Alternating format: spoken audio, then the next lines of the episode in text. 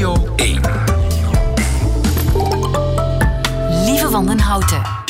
Nieuwe feiten. Dag en uh, welkom bij de podcast van Nieuwe Feiten, geïnspireerd op de uitzending van Nieuwe Feiten van donderdag 28 november 2019.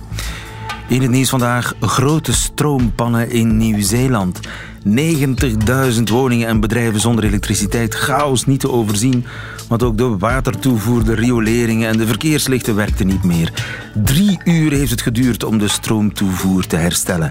Na grondige analyse en inspectie van het hoogspanningsnetwerk werd de bron van het probleem gevonden. Het is te zeggen, de hoogspanningsmast waar de pannen is ontstaan is gelokaliseerd. En na eliminatie van alle mogelijke oorzaken blijft er nog eentje over. Vogelpoep. Vlak bij de mast is een grote plas waar het krioelt van de watervogels en die gebruiken de mast als wc. De netwerkbeheerder kondigt nu een vogelverschrikkende maatregel aan wat dat ook mogen betekenen. De nieuwe feiten vandaag. Volgens Google Maps ligt de Krim soms in Rusland, soms in Oekraïne. In de UK is Engels met een Frans accent spreken beter voor je carrière dan met een plat Londens accent. Rijke Amerikanen mogen tegen betaling zeldzame bokken schieten in Zwitserland. En kennelijk hebben we een ideologische alarmbelprocedure. De nieuwe feiten van Nina van Eekhout hoort u in haar middagjournaal. Veel plezier. Nieuwe feiten. Ik wist het niet, maar er bestaat kennelijk zoiets in de politiek als een ideologische alarmbelprocedure. Een soort van noodrem die de boel stillegt om ideologische redenen. Johan Lievens, goedemiddag. Goedemiddag. Je bent grondwetspecialist aan de Universiteit van Leuven en aan de Vrije Universiteit van Amsterdam ook. De eh, subsidiestop voor de verenigingen die zich terugplooien op hun etnisch-culturele afkomst, daar gaat het over. Het, het Koerdisch Instituut bijvoorbeeld, of de, de, federale, of de Federatie van Marokkaanse Verenigingen. Die subsidiestop die komt er voorlopig niet. De Vlaamse regering wou hem. Die wou de kraan dichtdraaien voor die verenigingen. Maar de oppositie heeft aan de ideologische alarmbel getrokken en dus valt alles stil. Zo zit het toch, hè? Ja. Ja, zo zit het. En daarmee haalt de oppositie een instrument van onder het stof eh, dat eigenlijk al niet meer gebruikt is sinds 1985 en toen zelfs maar één keer. Uh, het instrument dateert van de jaren 70, maar is dus ja, een uitzonderlijke procedure om tijdelijk aan de alarmbel te trekken om even na te gaan. Hey, de maatregel die een deelstaat, Vlaanderen of de Franse gemeenschap, die die hier wil nemen, raakt die niet uh, aan het gelijkheidsbeginsel in zaken ideologische facetten? In zaken wanneer we ideologische facetten. In de jaren zeventig is dat ontstaan. Wat was toen de vrees? Eh, toen was de, er zat een spanning. Men wilde enerzijds cultuur overdragen aan de nieuwe Franse en nieuwe Vlaamse gemeenschap. Maar tegelijkertijd was men wat bang dat in de Franse gemeenschap de katholieke uh, organisaties benadeeld zouden worden en in Vlaanderen de vrijzinnigen. Voordien was dat nooit een probleem geweest, omdat bij wijze van spreken de CVP de katholieke Franstaligen wel beschermde en de PS de vrijzinnige Nederlandstaligen wel. Maar die garantie viel weg als je de bevoegdheid voor cultuur overdraagt naar een katholieke meerderheid in Vlaanderen, dan hebben de vrijzinnigen geen heldere garantie meer. En daarvoor is dit ingeschreven. Het was ter, ter bescherming van de vrijzinnigen in Vlaanderen en van de katholieken in Franstalig België. Daar komt het kort gezegd op neer, ja. Maar die alarmbel die is bijna nooit nodig geweest. Eén keer wel. 1985, wat is er toen gebeurd? Ja, toen zaten we in de aanloop naar de oprichting van VTM, het opengooien van de televisiemarkt. En toen bestond bij een aantal Vlaamse parlementsleden de vrees dat bij het oprichten van een nieuwe tv-instituut, dat dan VTM werd, dat die instelling uh, ideologisch gekleurd zou kunnen zijn en dus een bepaalde strekking zou kunnen uh, voortrekken. En men wilde garanties dat VTM voldoende pluralistisch zou zijn, voldoende ideologisch uh, neutraal of, of breed bedienend. En die waren er aanvankelijk onvoldoende, meende men. En wat was de vrees, weet je dat nog? Wie, wie voelde zich bedreigd? Uh, dat kan ik nu niet exact zeggen. Maar ja, dus ik zie in het document bijvoorbeeld een aantal volksuniërs staan. Vic Anciot, de vader van. Um, die heeft de, de motie toen uh, mee ingediend om aan de alarmbel te trekken. En dan is het, zoals nu ook gebeurt, geëvacueerd naar een vergadering van voorzitters van de vier betrokken parlementen, Kamer, Senaat, Vlaams parlement, Franse gemeenschap. En dan heeft het federaal parlement moeten oordelen. En dat zei toen, uh, sorry jongens, dit is een Vlaamse kwestie. Uh, er is niet genoeg gemotiveerd waarom dit een discriminatie is, waarom dit een probleem is. Wij kunnen ons niet mengen in jullie autonomie, dus dit gaan jullie zelf moeten oplossen. Ja, ja. En de Vlaamse executieve heeft dan door die procedure wel ingezien, misschien moeten we toch wat garanties inbouwen. Ze was daar niet toe verplicht, maar dat heeft ze dan toch nog vrijwillig gedaan, waardoor het uiteindelijke decreet toen over VTM uh, wat pluralistischer was en wat meer waarborgen had dat VTM niet één partij of één ideologische strekking zou kunnen bevoordelen als men dat zou willen. De vrees was toen dat het te blauw zou worden, hè, als ik mij meen te herinneren. Maar ik kan mij, mij vergissen. Maar goed, dus die, die procedure, die, die bel, zeg maar, die werkt opschortend. De kwestie wordt geëvacueerd naar, naar een federaal niveau? Ja. Wauw.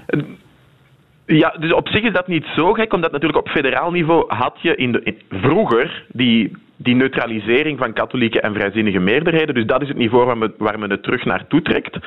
Maar wat je ook leert uit die VTM-casus, uit de enige casus, is dat het federaal parlement dan niet de rol heeft om in plaats van het Vlaams parlement te beslissen wat er bijvoorbeeld nu met die subsidies moet gebeuren. Maar die moet dan oordelen of het, of het ontvankelijk is, als het ware. Dat moeten de voorzitters beoordelen. Ah, Die kijken, is de procedure gevolgd? Heeft één vierde gestemd? Want dat is nodig. Een vierde van het Vlaams parlement moet samen aan de alarmbel trekken. En dan kijkt het parlement zelf naar de gegrondheid, Kamer en Senaat elk voor zich. En daarbij moeten ze nagaan, is er een discriminatie? Dus ze gaan niet kijken welke vereniging, vereniging A of B, moet die nu subsidies krijgen. Nee, algemeen, het systeem dat Vlaanderen wil opzetten, discrimineert dat op vlak van ideologie of filosofie. Dus het, het federale parlement gaat niet beslissen over het lot van die vereniging, van die Marokkaanse verenigingen? Uh, niet rechtstreeks, maar het kan wel oordelen. Sorry Vlaanderen, de maatregelen zoals jullie nu willen nemen, die zijn gewoon uh, discriminatoire. Die kunnen niet, die schenden het gelijkheidsbeginsel. Jullie moeten met een ander decreet komen. Ja, je moet het, het, het huiswerk overdoen, zeg maar. Ja. Het ja. klinkt tijdrovend. dat is het. En, en misschien um, is dat het, het de boemerang die terugvliegt in het gezicht van de Vlaamse regering. De Vlaamse regering heeft, uh, om dit subsidiedossier goedgekeurd te krijgen voor de nieuwe subsidieronde, uh, stevig op het gaspedaal getrapt door de Raad van State, niet om advies te vragen door de commissiebespreking. Um, ja, te passeren eigenlijk. waarom is dat, dat zo snel? Doordat... Waarom is dat zo snel? Dat, dat moest snel omdat de subsidieronde start en de verenigingen zijn nu eigenlijk al aan het werk met de oude decreetgeving. Uh, om te vermijden dat opnieuw een, een, subsidieronde van meerdere jaren zou gepasseerd zijn, dat verenigingen hun subsidies al hebben volgens de oude criteria, wou men nu nog ingrijpen in de eigenlijk al quasi gestarte periode. En dan moest dat voor december. Want in december ja. uh, moeten de verenigingen hun dossiers indienen. En dus die, die snelheid, dat is nu ja, dat is voorbij. Dat is verleden tijd. Want die alarmbel die schuift de zaak eigenlijk op de langere baan. Ja, minstens 30 dagen. In het geval dat de voorzitters van de parlementen er niet zouden uitkomen. Um, maar, maar, zelfs als ze er wel uitkomen en het federaal parlement aan zet komt, uh, dan, dan, zijn we voor een langere periode aan zet. Tenzij het Vlaams parlement zijn huiswerk sneller opnieuw maakt, met een nieuw decreet komt. Maar dat zie ik niet rondkomen voor, uh, voor december. Helder, dankjewel. Johan Lievens, goedemiddag. Goedemiddag. Radio 1. Bepaalt je accent je jobkansen? Kun je met een Antwerps accent makkelijker carrière maken dan met een West-Vlaams getongval? Het zou een interessant wetenschappelijk onderzoek kunnen zijn. In Engeland hebben ze zo'n onderzoek gevoerd. Nigel Williams, goedemiddag. Hoi, goedemiddag. De Queen Mary Universiteit in Londen onderzocht hoe accenten jobkansen bepalen. Duizend mensen kregen Engelse accenten te horen en moesten zeggen of ze de persoon die ze net hoorden zouden aannemen of niet. Ja. Boeiend, hè? en er zijn een paar verrassende resultaten. Blijkt bijvoorbeeld dat dit accent... Listen very carefully. I shall say this only once. What is it you are going to say? The suspense is killing me. The two British airmen Een Frans accent heeft meer succes dan dit accent. But I ain't got me peace of mind. And if you ain't got that, you ain't got nothing. I don't know. It seems to me if they ain't got you one way, they got you another. So what's the answer? That's what I keep asking myself. Dat is toch een Cockney accent, hè? Dat is Cockney. Wie was dat? Michael Caine of zo iemand? Ik denk het, ja. Of, eh, ja, ik ja, ik ja, denk het Michael Caine. Maar dus Michael Caine zou moeilijker aan een job geraken dan Edith en René. Ja, ja omdat, omdat Frans eigenlijk. eh, ons, allee, het komt over in het Engels, hè, met, met Frans accent. Dat komt over als. eh, eh, die ga je geen kwaad doen. Snap je wat ik bedoel? Die, Ah, ja. die, die gaan niks eh, fout doen. Dat zijn, die, die zijn heel lief en, en heel schattig eigenlijk. En een Terwijl Cockney Cockney- accent, dat is een dan, Cockney, dan het mes kan direct- boven komen. Nee, niet het mes, maar eh, die gaat er in de zak zetten. Ah. Dus, dus eh, ja, dus, alright mate, you want, do you want to buy some tomatoes here mate? The best tomatoes in the world, isn't they mate? You know what I mean? Ik voel wat je bedoelt. Ja, dat is like David Beckham, die spreekt ook zo van dat Zuidoost. Waar kom jij vandaan? Ik kom van het Zuidwesten, dat is zo... ah, wij spreken zo ons R. Allee, dat, dat is precies zo het West-Vlaanderen van, van Engeland eigenlijk. Zo, zo van Bristol naar het Bristol. zuiden. Ja, dat is allemaal... Ze zeggen onmiddellijk zo boeren. Allee, zitten met je eigen dochter getrouwd, ha, ha, ha. En al die Ah, soort ja. dingen. Ehm, Dus Bristol We- is we niet veel we beter dan Cockney. ja, jawel, die, die, die, zijn, die zijn eigenlijk heel braaf, maar dom. Dat, dat is eigenlijk de... we speak English very slowly, like, and we talk like almost Shakespearean. Oké. Right? We don't say you, we say thee. I'll tell thee what, Leven. Oké. It's like that. Maar wij spreken zo heel traag. En ehm, ja, als, als mensen dat horen, die zeggen schattig hoor, je mag met een hof gaan omspitten. Ah ja, dus je wordt aangenomen. je wordt aangenomen. De jobkansen ja, zitten goed. De carrièrekansen misschien iets minder. Die gaan niet, ja, die gaan niet veel doen. Als je van Liverpool komt, dan denk je van, ik hoop dat ik mijn auto op slot heb gedaan. Snap je? Dat is de, de Liv- Liverpudlians, dat is zo meer van, ja, dat zijn gasten die, dat zijn heel tof, tof voor op café te gaan, maar je wilt er geen auto van kopen. Ja, ja. En waarschijnlijk zijn ze uw auto aan het pikken. Dus- dat, dat is Liverpool, dus- zo wat meer. Deze man zou eigenlijk ja, niet aangenomen worden. I was saying, you know, record until about four in the morning. Then you get up the next day and you've got a meeting, couple of business meetings and stuff. Meeting, yeah. And in between all of that, you've got to write all the songs for it. You know, so we were quite Paul hard. McCartney. We work quite hard. Had. Ja, Het lijkt bijna Australisch. Nee, nee, nee. Ja, heel veel van de mensen van Liverpool waren, eh, omdat daar een haven is, die zijn naar Australië gestuurd destijds. hè.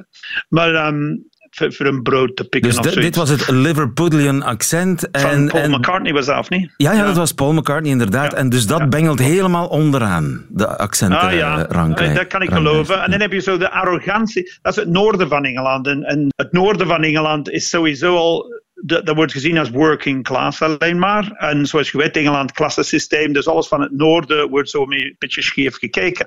Manchester, dan heb je zo de soort eh, arrogantie van het noorden. Die heel goed wordt gebracht door de Brothers Gallagher van, Ja. eh, van Oasis natuurlijk. Hè. Ja, maar het is een echte klassenmaatschappij nog. Hè? En, en je Ja, accent verraadt je klasse. Ja.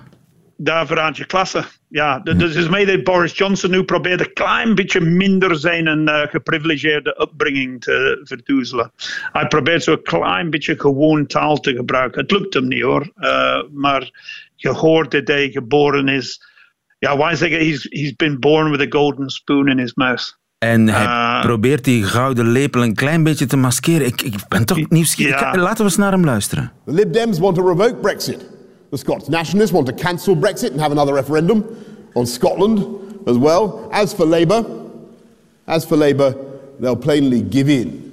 Ja, dat klinkt voor mij kan- een beetje Oxford-Cambridge-achtig. Ja, ja, die zijn, ja, alle politiekers in Engeland zijn naar Oxford of, of Cambridge geweest. Ik denk, dat, ik denk dat er maar twee of drie in het parlement zijn die dat niet hebben gedaan. Het is niet like hier waar, waar ehm, je meer contact hebt eh, met poli- politici. Hè. Maar hoe hoor Boris je dan Johnson- dat hij dat accent een klein beetje God. vervolkst? Weet je waarom? Omdat die, eh, die spreekt in korte zinnen. Hij van, Labour will give in. Die, die, die, dus die, gehoorde die eigenlijk elke, elke woord aan het afwegen is dat hem niet te eh, posh, zoals wij Ja, zeggen, ja. overkomen.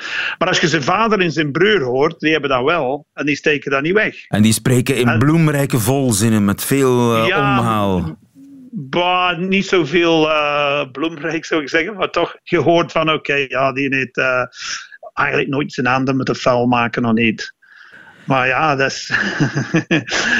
Allee, ja, de- En hij, hij vist nu naar de stem van het volk.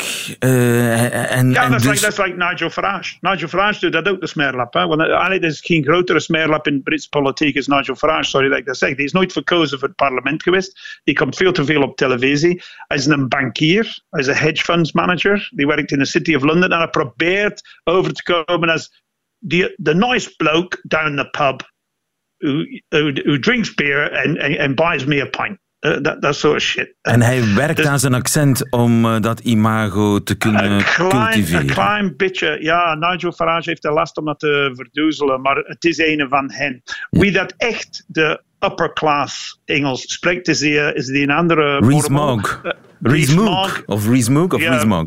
Rees Mogg. En uh, spijtig genoeg, die komt van het zuidwesten van eh, waar ik afkomstig ben. Hè, van Somerset komt hij. En dat dus die maakt indruk op de plaatselijke boeren daar, denk ik, met zijn taal. Ehm, Die steekt ja, zijn eh, Oxbridge eh, niet weg. Dit, is, dit is een accent dat mij wel verbaast. The truth is, in Edinburgh, we speak a wee bit softer than they do in Glasgow. But we do speak a bit like as if we've got a kind of egg in our mouth. It's a wee bit more rounded, if you like. Uit het onderzoek blijkt dat het accent van Edinburgh als chic wordt beschouwd. Uh, in Scotland, ja, als je, toch, als je toch iemand moet kiezen van Schotland en je bent een Engelsman, kies iemand van Glasgow, want die haat er nu. Ah ja, Glasgow klinkt zo. Look at you, wee space cadet. Are we in Bellier Heat? Gun yourself, big man, by the way. Daar begrijp ik helemaal niets van. Ja, ja, dat is cool. Maar, maar het is zo van, ehm, ik, als je zo twee Schotten tegenover u hebt die zo Glas, Glaswegian, zoals wij noemen, hè, Glaswegian spreken, dan denk je van twee scenario's. Ofwel ik ga lopen, ofwel eh, ga ik niet meer kunnen lopen.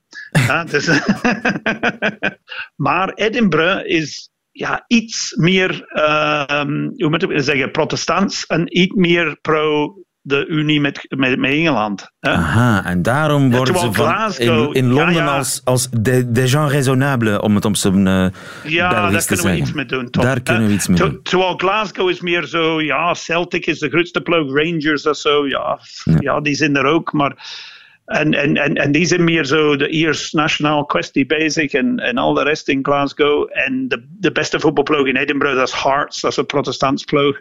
Dus die hebben, die, ja, dat is de hoofdstad. Allee, dat is zo, ja, Zeg die maar, krijgen iets meer voordelen. Waarom vinden Britten accenten nu zo belangrijk? Ik weet niet of wij dat zo. Het zijn werkgevers. Ehm, ik weet niet of wij dat zo belangrijk vinden als hier eigenlijk. Hier is het ook zelfs. Ik, ik heb ons nooit in Groot-Brittannië zo heel veel horen babbelen over accenten en zo als hier in België eigenlijk. Hè? Dus zo. Oh man, hier elke vijf, vijf kilometers zijn de mensen vier op een ander accent. En eh, versta me niet verkeerd, ik hou van dialecten en accenten. Hè? Ik vind dat Ja, we zouden eens in de spiegel moeten kijken als Vlamingen. Wij vinden als Vlamingen accenten misschien nog veel belangrijker. Ja, ja, ik vind het goed, ik vind het tof. Ik vind de, programma's op televisie, feuilletons en zo, die zouden iets meer zoals Bevergem destijds zo de plaatselijke regionale dialect moeten gebruiken. Ik vind, want, want dat houdt een taal levend. Snap je wat ik bedoel? Ta- taalpuristen, dat is allemaal goed als je, als je dikke boeken aan het schrijven bent, maar in de realiteit, het is toch wel leuk. En ik woon in Antwerpen, en het toffe is aan Antwerpen, zoals die Antwerpenaren zeggen, ik ben blij dat ik van Antwerpen ben, want wij hebben geen dialect. Hè? En, eh, maar ik hoor dat toch allemaal heel graag. Het enige verschil met Engeland is die hebben zo dat extra eh, bagage van klassenmaatschappij dat ze meesleurden. Maar het blijft eh, een interessante vraag eh, of een West-Vlaams accent je betere carrièrekansen zou geven dan een Antwerps accent of een Limburgs Maar accent. want die komen betrouwbaar over, hè, toch? Ja, de, Antwerpse mensen komen zeer betrouwbaar over. Nee, nee, West-Vlamingen. Ik. Die, die komen over als... Harde werkers. Noesten. Ja, ja, ik denk dat het voorbij is nu. De meeste West-Vlamingen praten nu Gens, is dat niet? Ja, maar dat is weer een ander onderzoek. Dankjewel, Nigel Williams. Goedemiddag. Oké, bedankt, lieve. Bye-bye. Nieuwe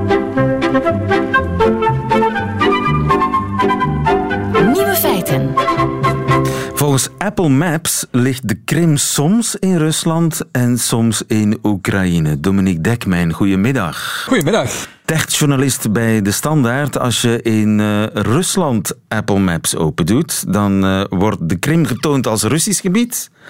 Maar hier in België, als je daar de kaart opzet, dan hoort de Krim bij de Oekraïne. Ja, en dat heeft een, een simpele uitleg. Uh, Rusland heeft daar blijkbaar maandenlang op aangedrongen bij Apple. En uiteindelijk is uh, Apple daarvoor door de knieën gegaan. En ja, dat komt dan uit. Dus Apple maakt kaarten à la tête du client.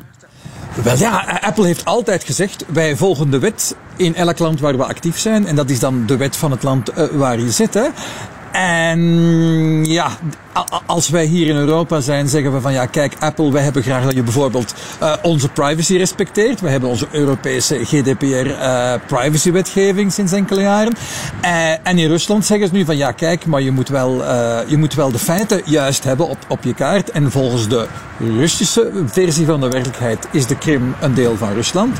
Ja, dat moeten jullie dan hier in Rusland ook zo weergeven. En Apple heeft het dan ja, toch maar gedaan. Ja, de Russische waarheid is de waarheid in Rusland. En en daar heeft Apple zich aan aan te passen. Doet Google dat trouwens ook?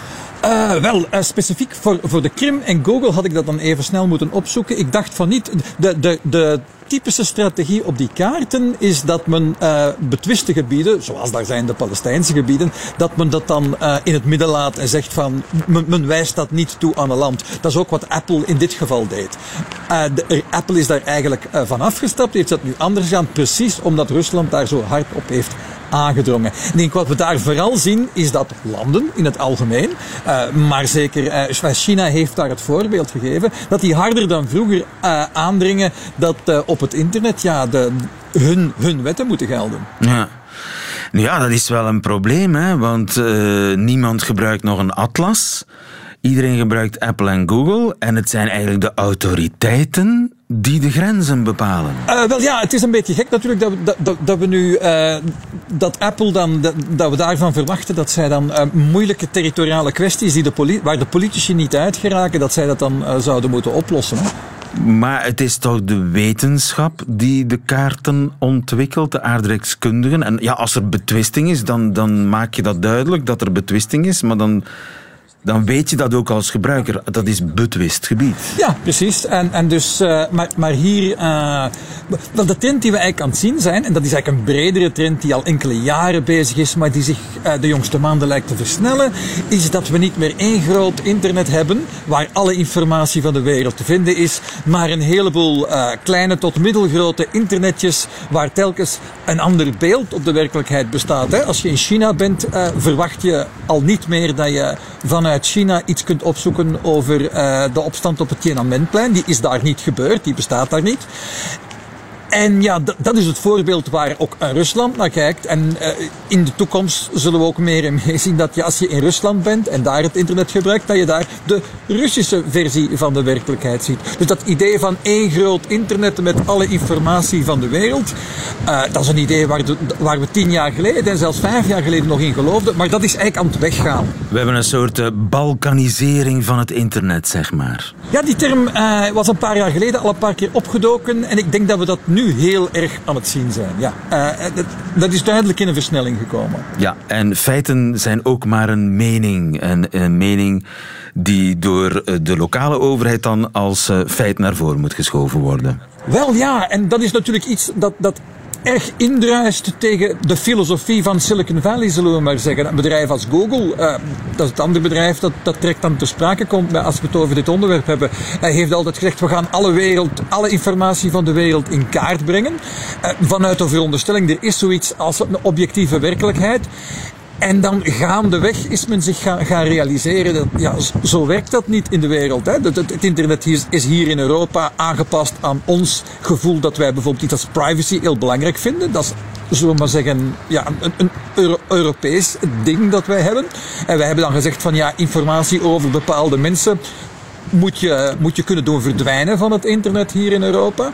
Uh, Amerikanen vonden dat chockerend. Van hoe kun je dat nu in godsnaam vragen? En wat doe je dan met, met, met de. Met de, uh, kun je, de, je kunt de werkelijkheid toch zomaar niet veranderen. En je kunt toch zomaar niet uh, het internet censureren. Maar Europa heeft gezegd: we doen dat wel. Wel, dat is dan gebeurd. Doen wij dus eigenlijk ook. Wij, leggen ook onze normen en waarden, ons gevoel voor free speech en privacy, leggen wij eigenlijk ook op aan dat Amerikaanse bedrijf. Precies, en die respecteren dat uh, binnen Europa. Maar in als je in Amerika, als, als iemand hier in Europa vraagt van ik wil alle verwijzingen naar mijn rechtszaak van tien jaar geleden die niet meer relevant is, want daar gaat het dan bij ons over. Ik wil dat dat niet meer opzoekbaar is op de Google zoekmachine. Dan zegt uh, Google perfect in orde, doen meteen. Maar als je in Amerika datzelfde, diezelfde informatie gaat opzoeken, ook in de Google zoekmachine, vind je het wel. Natuurlijk, onze Europese voorkeur gaat dan naar uh, privacy. Dat, dat is wat wij belangrijk vinden. Uh, maar moeten wij dan zeggen van ja, maar als Rusland nu zijn nationale identiteit en nationale fierheid belangrijk vindt, en zeggen nee, voor ons is het heel belangrijk dat de Krim, waar al die Russen wonen, dat dat, uh, dat, dat afgebeeld wordt als Russisch op mijn kaart. Uh, dat, is nu voor, dat is nu voor mij belangrijk. Uh, ja, dan zou, kun je zeggen, kun je zeggen, wie zijn wij om dan, om dan te zeggen, nee, dat mag je niet vragen. Wij mogen onze privacy vragen aan Apple, maar Rusland mag zijn nationale fierheid niet vragen. Het is niet hetzelfde. Het is niet hetzelfde, maar probeer maar eens te zeggen wat het verschil is. En waarom, waarom uh, Europa dit wel mag vragen en Rusland dat andere niet. Ja, stof tot nadenken. Dankjewel Dominique Dekmijn. Goedemiddag. Graag gedaan. Nieuwe feiten. Altijd benieuwd. In Zwitserland hebben ze een nieuwe manier gevonden om de openbare schatkist te spekken. Rijke Amerikanen grof geld laten betalen om een zeldzame steenbok te komen schieten. Renske Hedema, goedemiddag. Ja, goedemiddag lieve. Onze vrouw in Zurich. Uh, kan ik ook een bok komen schieten? Ja, als je een zak met geld meeneemt, uh, dan kan dat. Uh, dan kun je namelijk een, een dagvergunning krijgen van het kanton Wallis. En die geeft die dagvergunningen af aan buitenlanders die eigenlijk op trofeeënjacht zijn.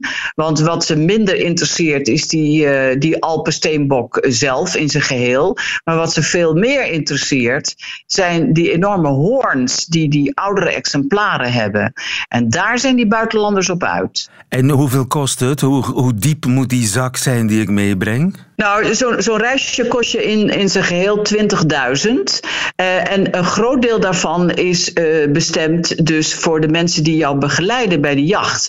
En dat zijn de officiële jachtopzieners van kanton Wallis. He, want het is dus door de staat uh, goedgekeurd.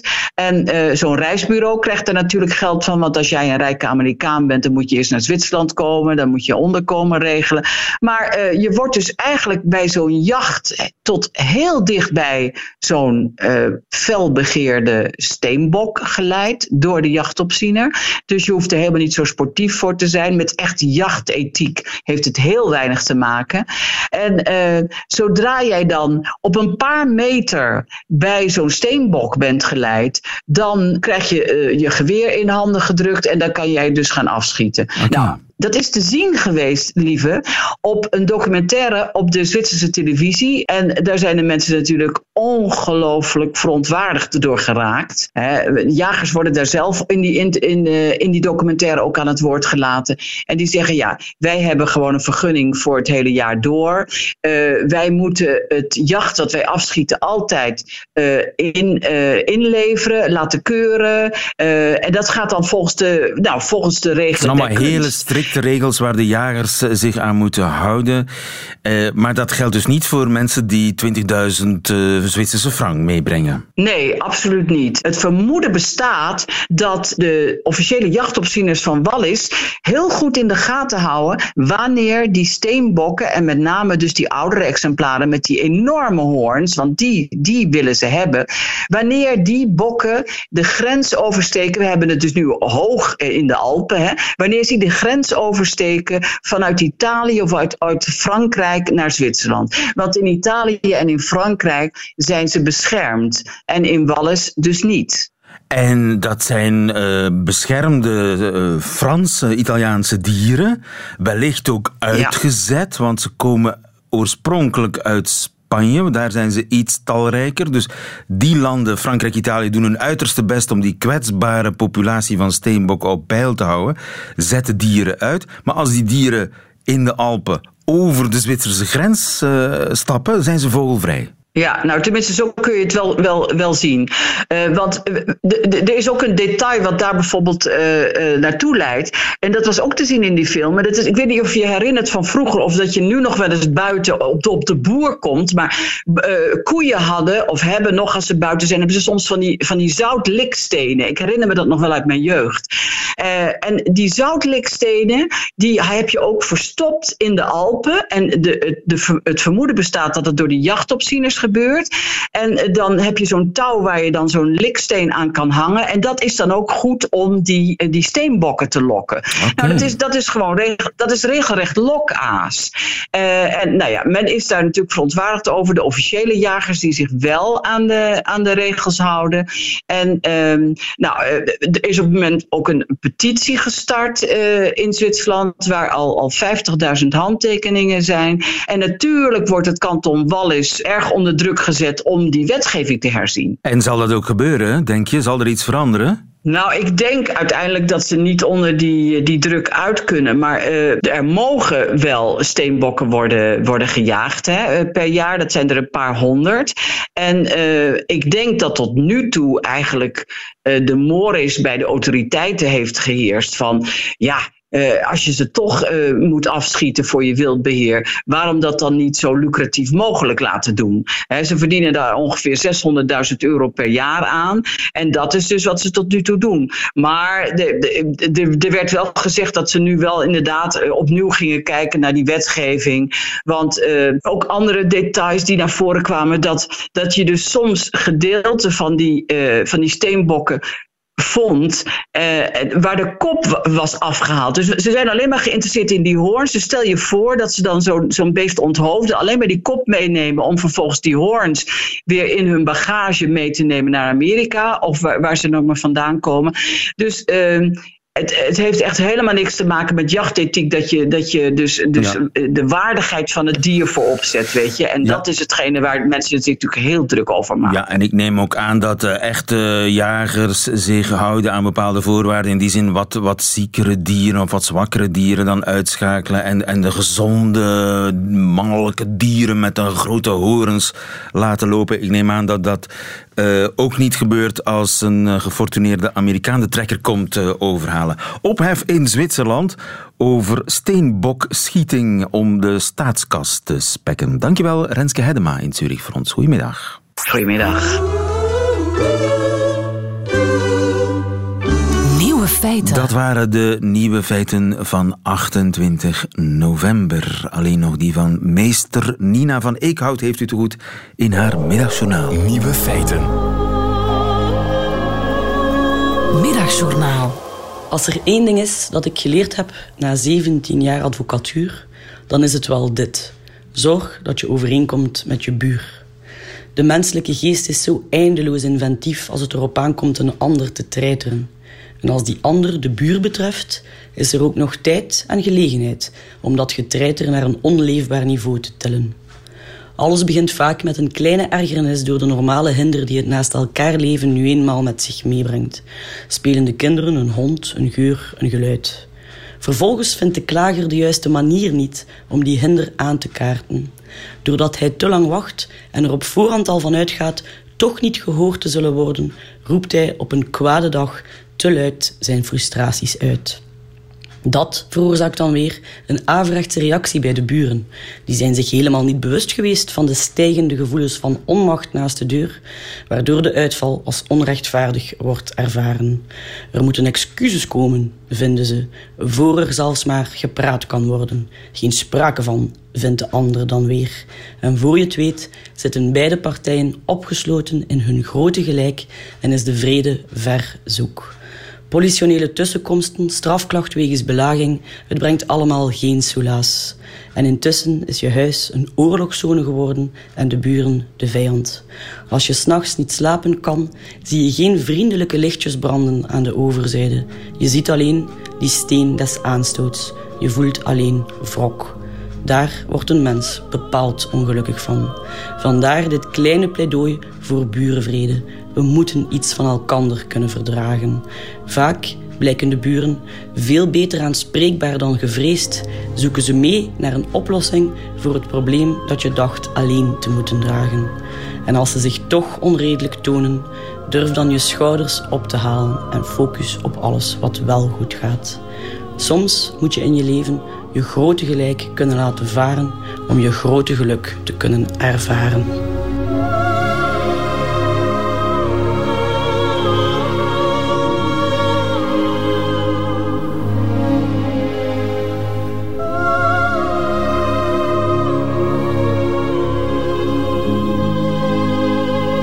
Nina van Eekhout in het Middagjournaal. Einde van deze podcast. Hoort u liever de volledige uitzending, inclusief de muziek?